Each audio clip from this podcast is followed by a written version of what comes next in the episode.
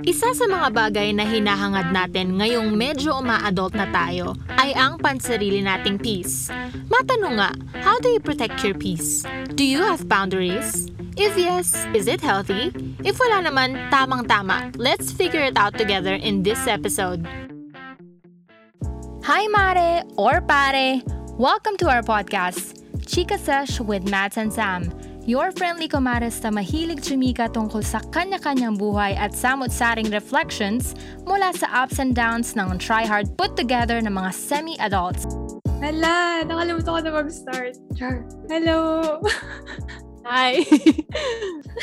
so, so how was your reflection sa week na to? Actually, feeling ko ano, mas may matututunan ako sa'yo. Kasi talagang kahit i-extract ko yung past life ko, Uh, nahirapan talaga ako. Although may mga na-pick up naman ako sa reflection ko, pero mahirap talaga niya. As in, muntik na akong mag-back out sa chika sesh.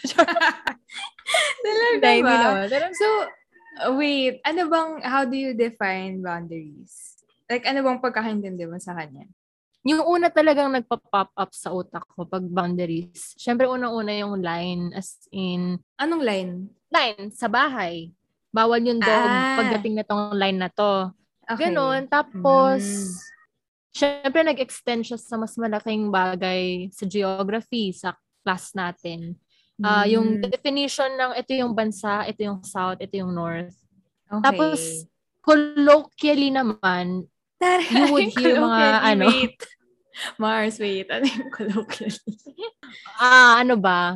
Yung, yung pang masa. Maririnig mo yung mga Ah. jeepney drivers, ay boundary na ako. So, ibig sabihin, Ah, ito lang yung okay. required sa akin. Boundary na ako, Ah. wala na. So, parang it's a limit kung Mm. ano lang yung, kung hanggang saan ka lang, and then kung saan ako magsa-start. Parang ganon. I Okay. think. Tama naman yung yung definition mo, I Ah. think, ng boundary. Kasi same din Mm. with me. Ang definition ko of boundary is limits. Na ito yung, like, when you cross that limit, may consequence or hindi maganda yung mangyayari. Okay. Basta it's a, it's a line that you set. Kung i-compare ko siya with behaviors. So, ito yung mga behaviors na I will tolerate and not tolerate. So, yun yung, yun yung line that sets it apart. Okay. May nabasa kasi akong book, ano, parang nabanggit niya, kasi nga, di ba, boundary. So, ayan, hanap ako ng mga book. Kasi medyo na-confused din ako. Parang, ano ba, nag-read up lang ako on on boundaries. Tapos, meron Ah. daw parang three types of boundaries. So, parang may spectrum yun. So, yung merong poor boundaries, may healthy boundaries, tapos may rigid, ata yung term. Parang sobrang strict naman. Mhm. So, yun yung extreme na sobrang dami mong boundaries na wala ka nang pinapapasok na tao sa life mo. So, dun sa spectrum na yun, nasan ka? In Teka general. lang. Ay, ako, feeling ko, syempre nagbasa din tayo ng very slight. Mm. Um, ang sabi nila, clear is kind. And pag clear ka sa boundaries mo, you're being kind not just towards yourself first and foremost, but also towards others kasi alam nila paano sila magbe-behave around you. Mm-mm. So, ako I would say wala pa ako sa clear. so, Okay. therefore, I'm not yet that kind. So, I think nandun po ako sa poor spectrum. Nasa four pa. Oo, nasa poor pa ako. Developing country nga eh. Yun. Ikaw. Ako, I would say, dati akong doormat. Alam mo yun? Nagigets mo, alam mo Wha- yung, what do you mean? yung parang inaapak-apakan ka lang. Kasi wala kang boundaries. yung parang people, Okay, okay, gets. Push over. Yes, yun. Exactly. Parang tanggap ka lang ng tanggap, yes ka lang ng yes sa, sa demands ng iba. Parang wala kang line. Lim- wala kang limit, basically. So, dati akong doormat. Dati akong pushover nung bata-bata. Nung mga grade school, high, hindi, high school, ah, medj. So, nung teenage years ko yun, medyo doormat talaga. But now, I'm working towards practicing healthy boundaries. So, I think papunta na ako doon. But not there yet. Aray ko, ano ba yan? Sorry, may la ay mga lamok dito. Yan, wala siyang boundary. Kaya kayo, personal space ko to eh. So, yun. oh, that's nice to hear. Pero, sabi mo malapit ka na sa pa-healthy boundaries. So, ano yung mga boundaries na sinet mo for yourself given yung past experiences mo na parang push over ka? Ah, yung pinaka naalala ko is learning to say no, especially to sa friends kasi ako nagka problem talaga before. Especially kapag may mag-aaya lumabas. Tapos, parang I'm pressured to always say yes before. Parang peer pressure and fear of miss- missing out. Kaya, sa lahat ng makakaya ko, magpapaalam talaga ako. Tapos, kahit labag sa kalooban ko. Kunyari, kasi there are days na gusto mo lang sa bahay. Tapos dati nahihiya or natatakot akong mag, mag-no sa mga aya sa labas. Kahit talagang gusto ko lang mag-rest. So ngayon, yung friends ko ngayon, parang naiintindihan na nila na kapag gusto ko lang magpahinga sa weekend, tas may, uh, I mean, kunyari nagaya sila lumabas, kaya ko nang magsabi na parang pass muna ako or like sa next, la- next lakad na lang. So, sa akin malaking bagay yun. Kasi, for, for years talaga hindi ko siya magawa. So, how would you say, paano naka-affect yung upbringing mo as a child, leading you to become a pushover and eventually learning how to say no right now? Ay, ang hirap. Teka lang. Ah, sa kaka-search ko ng boundary, alam mo yung na-pick up na nung ng Google ba? Yung yung kaka-search mo ng boundary, lumalabas yung ads about boundary articles, mga ganun-ganun. So, biglang lumabas nga na yung hindi mo pag-set ata ng boundary is uh, a childhood trauma, something like that. So, I think it stems from yung hindi ka, yung kapag pinagsasabihin ka, hindi ka makasagot. yung, ano ba, oo ka lang ng oo sa whatever the adults tell you. Hindi ba parang as a young people, na program tayo to always follow the authorities? Oo. Yun nga, yan. Exactly. Parang ganyan yung gusto kong sabihin na wala ka masyadong power to, to speak. Sunod ka lang. Kasi nga, di ba minsan pag nag-talk back ka sa kanila, um, they interpret it as a bad thing. Well, depende rin naman sa tono mo. Pero parang in general, ganun nga yung, yung tingin nila. So parang from a very young age, discouraged na tayo to speak what we want. Oo, I cannot speak my mind, I guess. Ganun ba? Ah, so parang na-carry okay. over ko yun, like growing up with nung pumasok na ako sa school. Naging friends ako with people with strong personalities. Tapos ako tong si sunod lang ng sunod. So, kaya nila akong mamanipulate. So, would you say yung environment mo before, parang, saan ba nanggagaling yung fear of speaking out?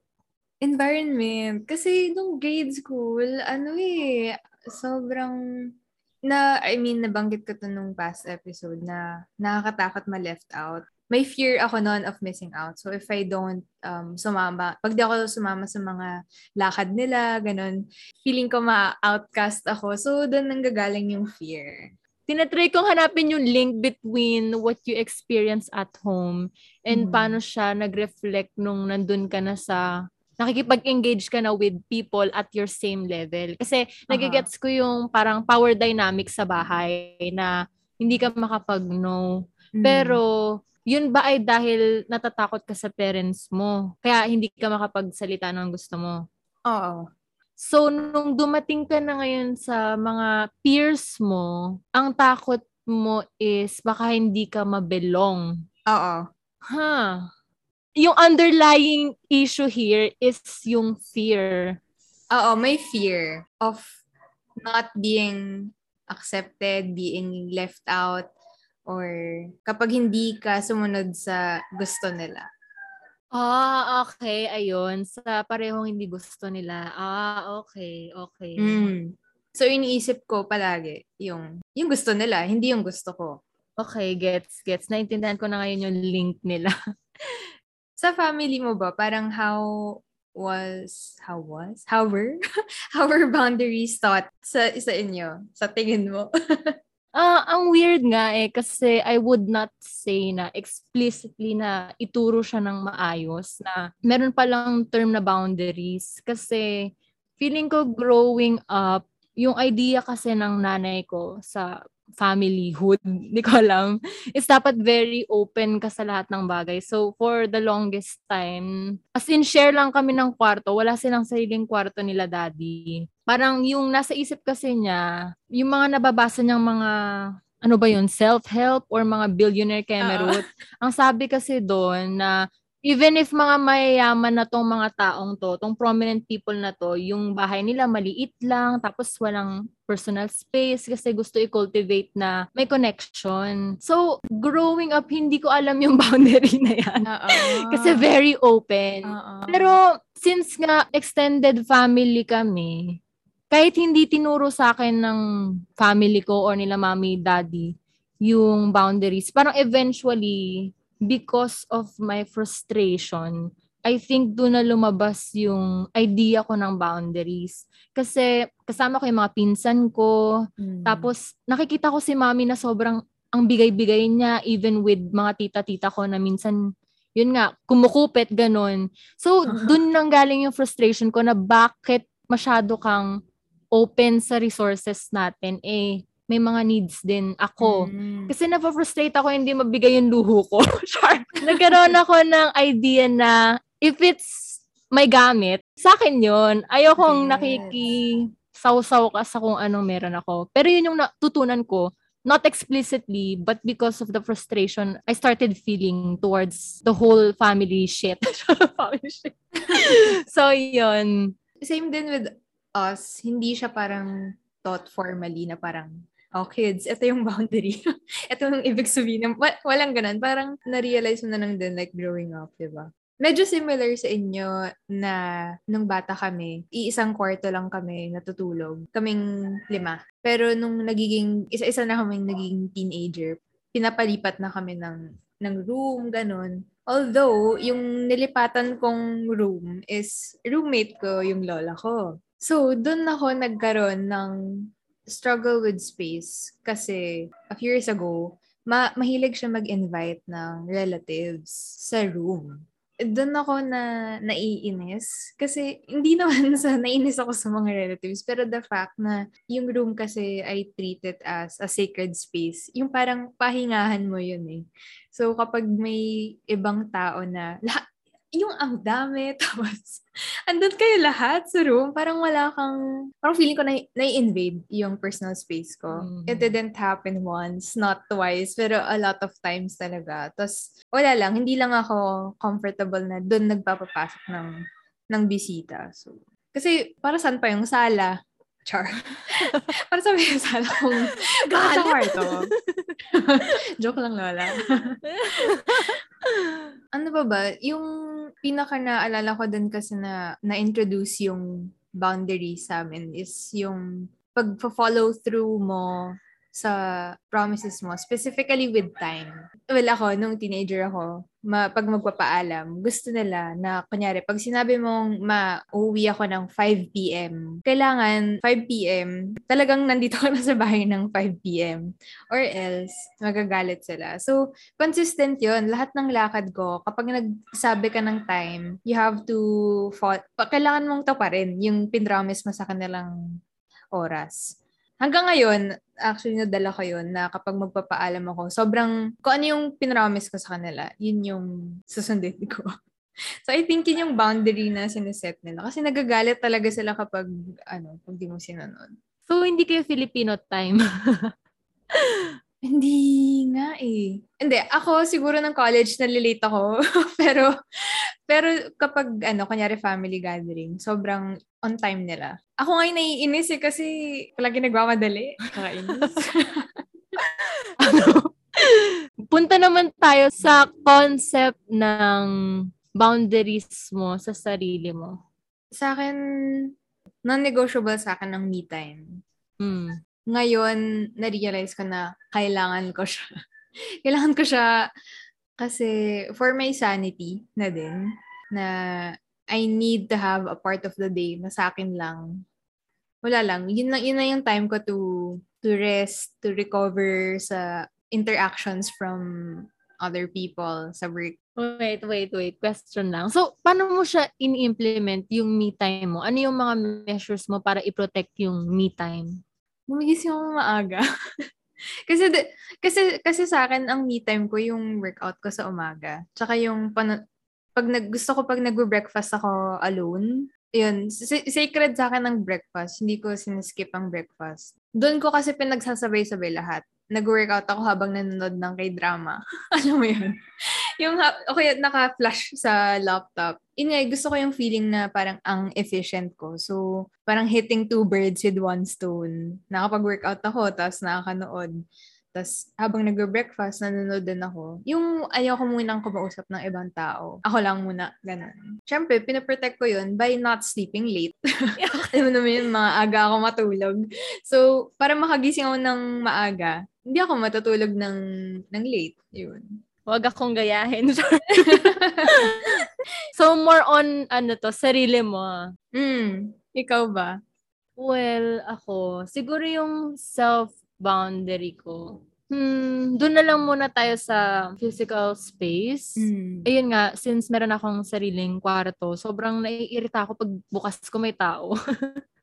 o, ba't ka nandyan? Ganon. Wait, may tao sa kwarto mo? Oo, oo, oo. Kunyari pag randomly pumasok, nakisalamin, parang, Ah. yung gano'n. Ang sama na ugali ko talaga eh. Pero Ah. ano, I think parang katulad mo, it's also a reflection of my me time. Kasi pag nandito ako, parang nare-relax ako na Mm. um, parang I control everything around here. Yes. Tapos yun nga, siguro nga ano, nagre-reflect yun doon sa natutunan ko before na i-protect yung sarili kong hindi, resources, kumbaga dati. Mm-mm. Kasi nga, di ba, before, open masyado. So, nadala ko siya hanggang owning my own room. Actually, yun na yung maisip ko. yung, yung space ko lang, kailangan, ano siya, protected. Although, hindi ko naman pinagbabawalan. Gusto ko lang na may adequate permission to enter. yes, yes. yung, yung ganun lang. Respect, ganun. That may sign ka sa labas. Shut the F up. ganun. Alam Hindi healthy, ano? ang aggressive pala. Yung, ang pet peeve ko nga, kanya rin nasa room. Ewan ko kung ako lang. Ayaw na ayaw ko yung katok na aggressive. Napupulisit ako. Excuse me! Galit ka! Kung na ano yung kakatok. Kaya nga. Yun talaga. Tapos yung tatayo ka pa. Ay, no. Naalala ko one time, nung college days pa lang, minsan kasi kinakatok ako, grabe, parang masisira yung pinto. Eh di syempre, bagong gising ka, eh di bad trip ka na agad. Kasi ang yabang-yabang ng kumakatok. Ayoko ng mga ganyang tao. Parang, Oo. break it to me gently. Nakainis din yung ano, yung pumapasok. Tapos, kanya may kukunin. Tapos lalabas, tapos hindi niya sasara yung pinto. Mabisit talaga ako sa ganun. yeah, totoo. Ito, ito last na lang sa, sa space. Ako, ayoko talaga yung mga taong naka-outside clothes. Tapos, Oh. hihiga sa ano ko. Ganda ka. Mm.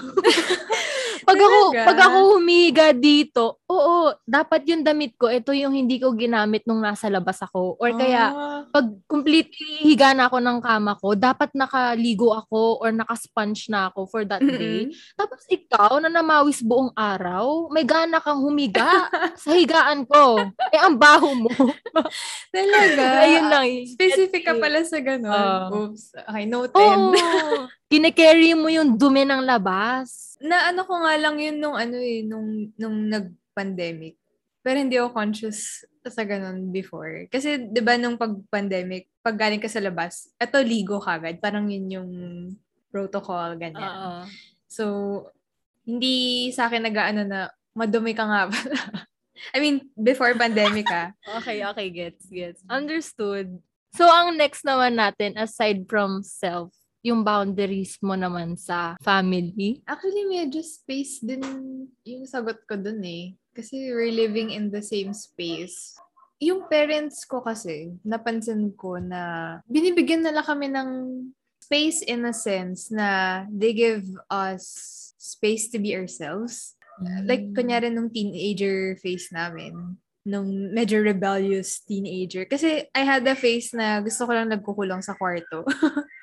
Lagi ako naglalak. Tapos, parang ayokong kumausap ng mga tao. Na may, meron akong ganong phase. Tapos, hindi naman nila ka, ako pinapagalitan. They give us space to be us. Kasi naiintindihan nila yung pinagdadaanan ng isang teenager na medyo hormonal, ano, daming changes, nagko-puberty, ganyan. Kaya kapag umuwi din ako dito, masasabi kong safe space ko siya. Kasi I can be me. Yun yung boundary sa bahay na understanding lang of what you're going through. Walang pakialaman, parang nagigets nila yung pinagdadaanan. Kahit nung ano, nung, nung during my breakups, breakup, ups, before, may S. Kahit yung mga ganun, aware sila, pero hindi nila ako pinapakialaman na bakit ka umiiyak. Walang, walang ganun, or bakit maga yung mata mo. They know what you're going through, pero they just allow you to to grieve. Hindi, Mm. medyo malalim yung term na grieve, pero wala akong isip na ibang term. Parang ganun. Ikaw ba? With Hmm. family. Ako, well, hindi ko kasi siya ma-pinpoint before. Not until parang na-process ko na yung emotions na nafe-feel ko. Hindi pala yun sign of selfishness. It's a sign na I need you to cooperate kasi since nasa isang bahay tayo. So I think yung sa akin is in terms of responsibilities Mm. meron kaming tumutulong sa bahay pero hindi siya yung stay in dito. Oo. Mga two to three times or dalawa lang ata per week siya pumupunta dito. So syempre yung mga days na wala siya, syempre dumudumi yung bahay. Oo. So ako parang naiinis ako, I think, or wag na natin gamitin yung ines, yung frustrate na lang kasi parang Mm. mas social char. Napaprustrate ako pag ano, pag hindi nakiki-involve sa gawaing Mm. bahay. For example na lang, yung frustration ko nga dun sa isang family member dito Mm. na meron ding dog pero hindi niya inaalagaan masyado. As Mm. family member, gusto ko nakikishare ka sa Mm. responsibilities. And if you Mm. don't do that, I get so irritated and baka mag-pile up siya as resentment. Mm. Pero siguro hindi mo naman siya directly gawin, kahit hindi mo siya gawin, pero gusto ko sana na if hindi mo ginagawa yun, you have to offset that with other things. For example, nakita mong pagod na pagod yung ako, kaka ano ng mga tae. gusto ko naman parang ayan, magdadala siya ng pagkain or alam mo yung mga Ah. little things of showing na I appreciate what you did Mm. instead of na ako, ako, ako, tas resentment, resentment. So I think yun yung boundary ko when it comes to family members. Parang know also where you play the part Ah. in keeping this house as comfortable as possible. nag naghahati ha- malinaw ba yung hatian niya with the? Yun nga yung problem kasi. Or parang pakiramdaman to. yun nga, di ba? Kasi hindi ako clear. ah, okay. hindi nga Kasi nga healthy, pala di ba? poor ang boundary mo. Kaya nag-resent na lang. Oo.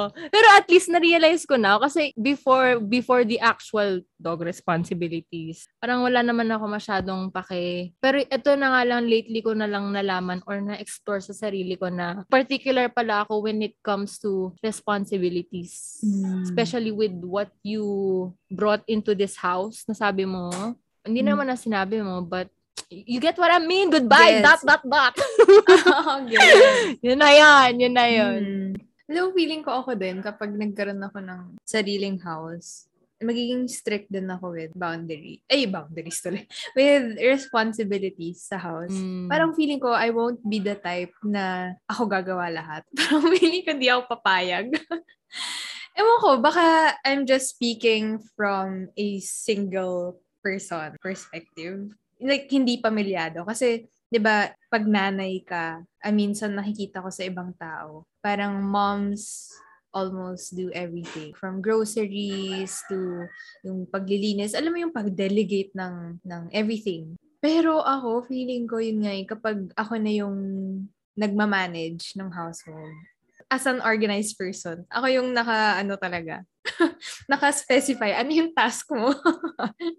like, kasi nung, nung one time na iniwan kami na, kaming tatlo lang, first time ata namin yun na kami lang yung maiwan sa bahay. As an ate, ako yung nag-delegate ng task. Tapos, sinundan ko sila ng table. Yung parang Excel. Oh, Excel! Ang organized. Naka-Excel. Sino yung in charge sa sa lunch, sa dinner. Yung gano'n, para hindi magulo. Pwede ba makitira dyan? char lang, char. Parang nasabi ko na rin to ng site kasi Mm. sa possession din.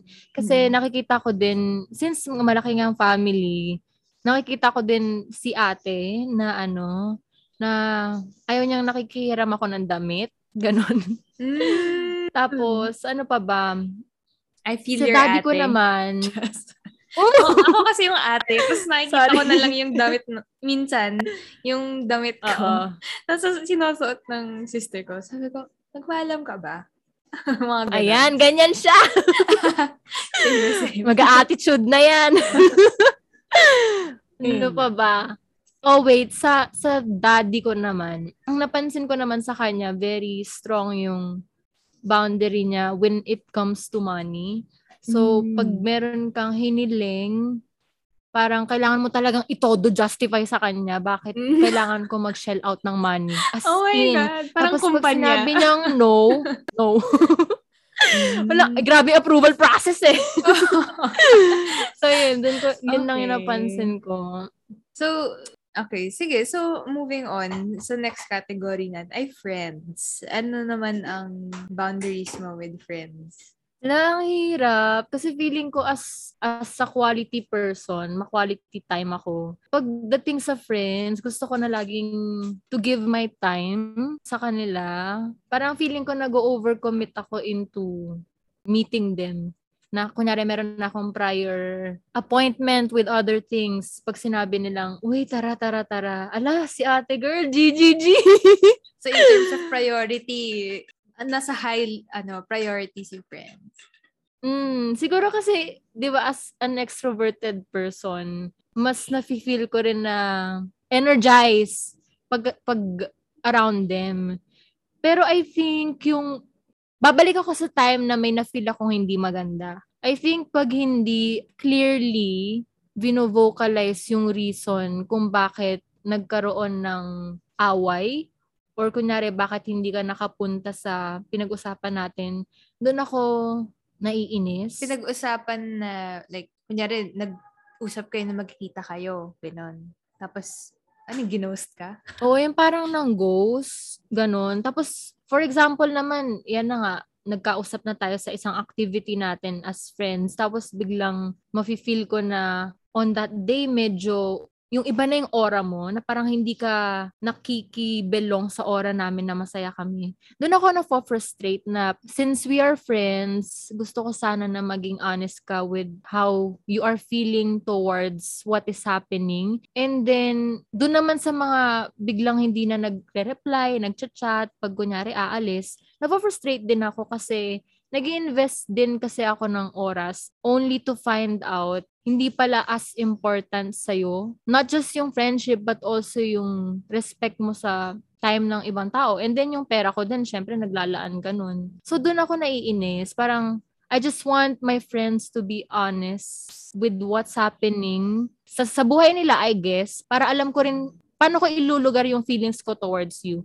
Kasi Mm. ayokong magalit sa'yo ng napaka-irrational. Kasi baka mamaya you're going through something, family emergency, tas nagagalit ako. So yun lang, maging honest lang. Alam mo, pareho tayo. Kasi yun din yung nilagay ko. Honesty. Parang real talk. But, in a nice way. Mm. May in a nice way. Kasi, parang I had an experience before na honest nga siya.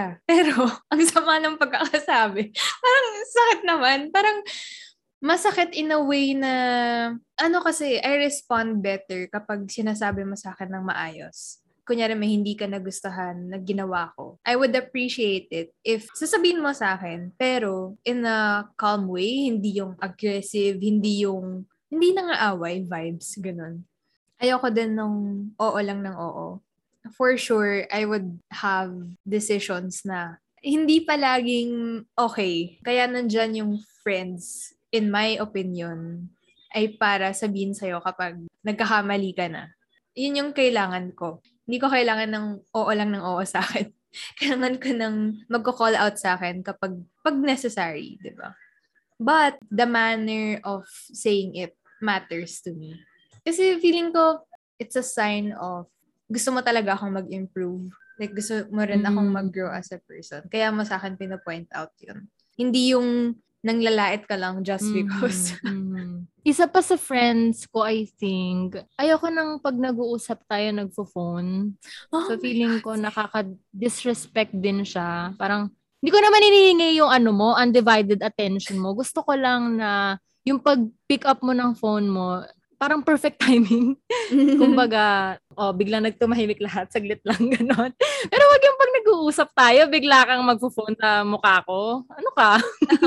I understand as a quality time person din. sa work. Sa work naman. Anong boundary mo sa work, girl? Eh, wala. Hashtag alipin, corporate slave. Pasensya ka na. Uh, well, hindi ako nagjo-joke ka. Feeling ko wala akong boundary when, boundaries when it comes to work. Kasi nga, syempre trabaho mo yon Tapos parang young professional, trying to build up your, ano ba, reputation. Tapos syempre takot ako sa authority, whatsoever.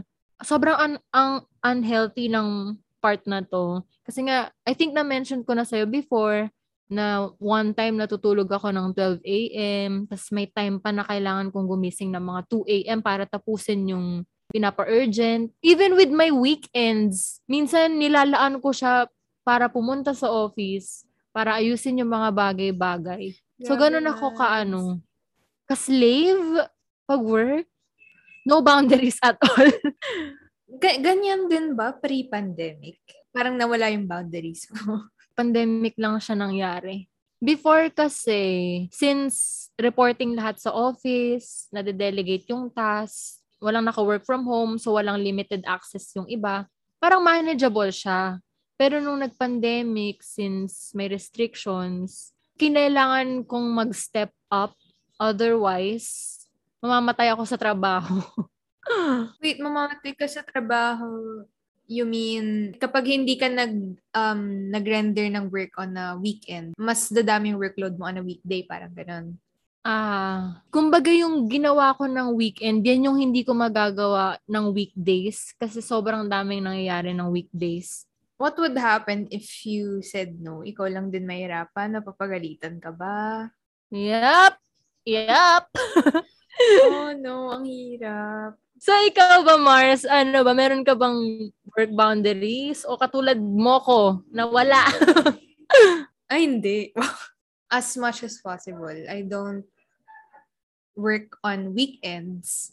Pagpatak pa lang ng 5.31 ng Friday, naka-off na yung notifications ko ng work. Pinapatay ko yun. As in, hindi talaga ako mag-open. Kasi to me, kung urgent yan, tatawagan mo ako. Yun ang aking work philosophy. So hanggat hindi mo ako tinatawagan, it's not urgent. So hindi din ako nag-check. And it's so Mm. peaceful. Ang peaceful-peaceful ng buhay ko kapag naka-off yung, yung work notifications. Kasi na-anxious ako pag tumutunog yung, ano, yung, tawag dito. Mer- meron akong sound na specific to work. So yun, kaya nakapatay siya talaga kapag weekends or kapag nakalive ako. As in, para akong na- nawawala sa, sa radar, gano'n. Mm. Super ano ako dun. Yung isa ko pang work boundary pala, nung bago lang ako sa sa work ko, as much as possible, umiiwas ako sa mga taong mahilig chumismis. Mm. Hindi ako trying to fit in. Yun yung um, sinet ko na boundary for myself.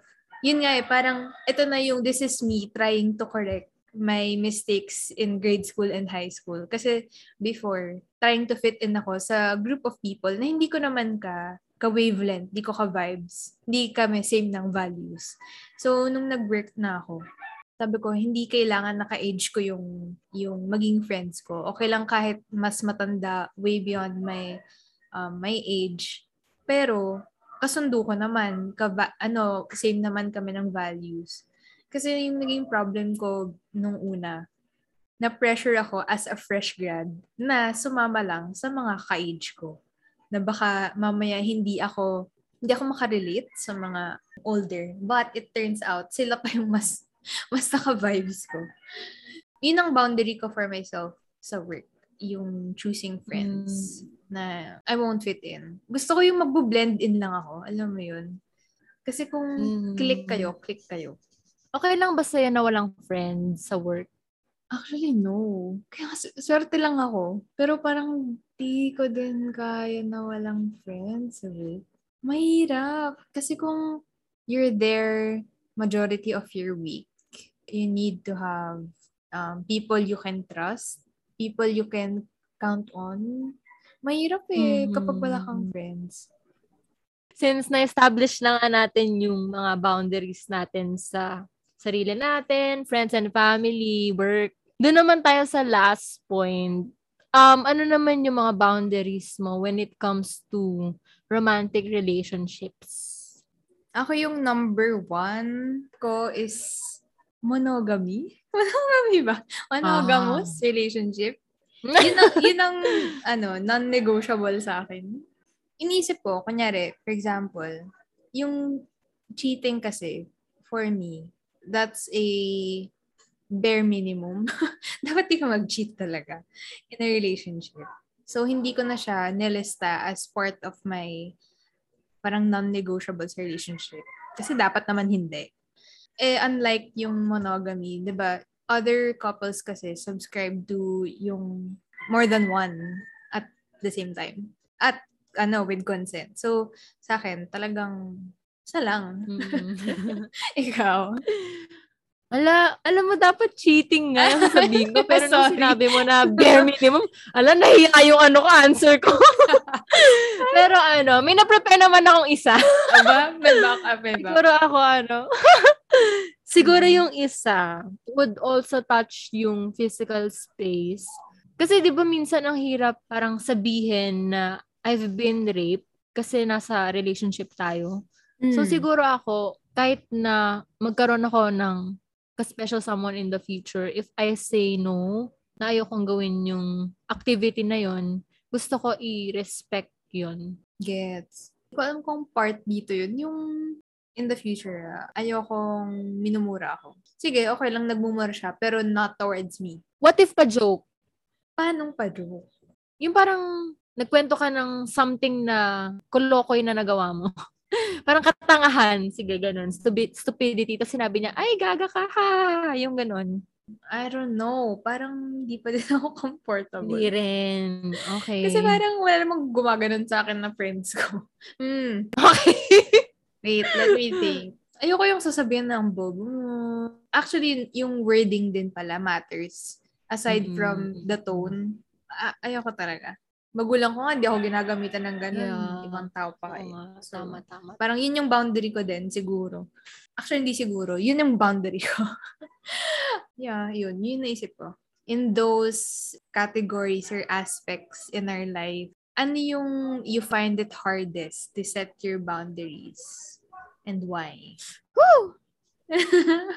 Siyempre, obvious naman sa sinabi ko kanina, wala akong boundary sa work. Wait lang. So, di ba kanya tinatanong mo ako, ano yung, bakit hindi ko nasiset yung boundaries ko before? Ikaw ba, ano yung fear mo naman? May, may, meron bang fear? Kaya you don't have boundaries at work? Number one, syempre yung authority. May fear na if hindi mo to nagawa, ganito, ganyan. And then, feeling ko number two would be yung image ko ng sarili ko. Na alam ko mali siya, pero parang yung worth ko, yung self-esteem ko, heavily attached with my quote-unquote productivity sa work. Parang feeling ko ay I'm always trying to chase the idea of achieving something. So, pag hindi ko siya nagawa, if I fall short, it's a failure to me. I think it's the pressure sa sarili ko rin. Oo. Even with Mm, authority. okay. So, for example, ayokong gawin yung pinapagawa sa akin, but since ikaw yung mas matanda, hindi mag ako, yung ganun. okay. Sana ma, ano, like ma-unlearn mo siya sa new, next, I mean, sa new job mo ngayon. hopefully, hopefully. Ikaw, Ako, may bunto hindi. Ako kasi, pinaka nahirapan talaga ako honestly sa ano, romantic relationships. Unlike pag family kasi, in my case, mas madali. Kasi meron kang extra layer of protection na when you set this boundary, hindi naman sila mawawala. Pamilya mo pa rin sila. Kadugo mo sila. Parang may nagtatay sa inyo together. Unlike kapag with friends or um, romantic relationships. Hindi naman kayo magkadugo, hindi naman kayo kasal. You're not binded by law. So, kapag nag-set ka ng boundary, there's this fear, I guess, of losing them when you set this boundary na Mm. paano kung hindi pa na, pala nila ma-meet. They can't meet you dun sa boundary na yun. Parang, di sila agree or something. So, dun ako Mm. nahihirapan. So yun, you know what I've been through recently. And, ayun, nung kinausap ko yung office friends ko, tapos na-bring up yung usapan ng boundaries. Na, tapos nga, parang sinasabi nila na what you allow is what will continue. Yun yung gusto nilang ah, sabihin.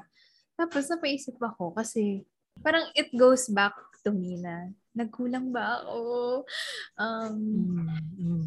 nagkulang na naman ba ako of setting my own boundaries? Kasi minsan feeling ko clear na sa akin. eh.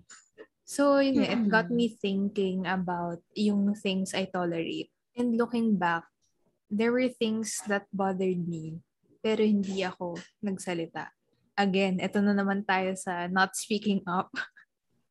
yun nga, eh, parang it's one thing na alam mo yung boundary mo, pero it's another na kina-communicate mo yung boundary mo. So ako, sa akin, klaro yung gusto ko. Alam ko yung gusto ko.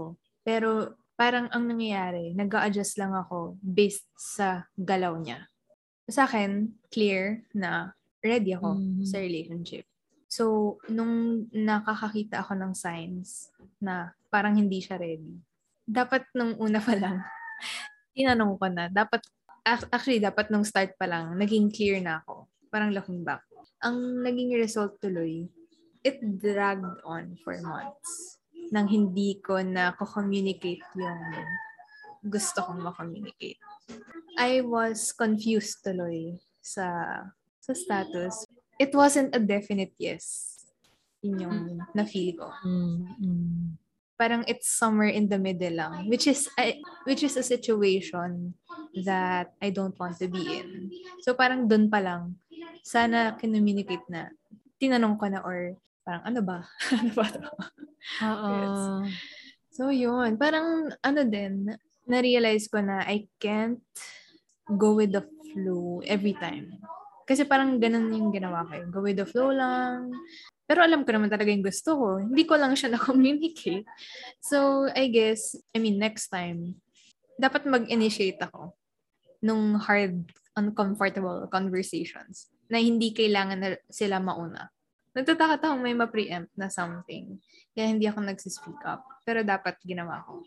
So, ang sure ako ngayon, I need clarity.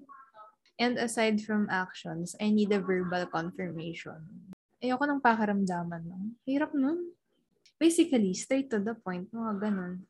Yun lang naman. May, may naalala ko ng very slight dyan. Yung idea is, wala namang toxic person. Ah, meron lang is hindi malinaw yung boundaries mo. Oo, oh, totoo. Medyo connected dun sa sinabi mo na what you continue to allow will, ano, what you allow will continue.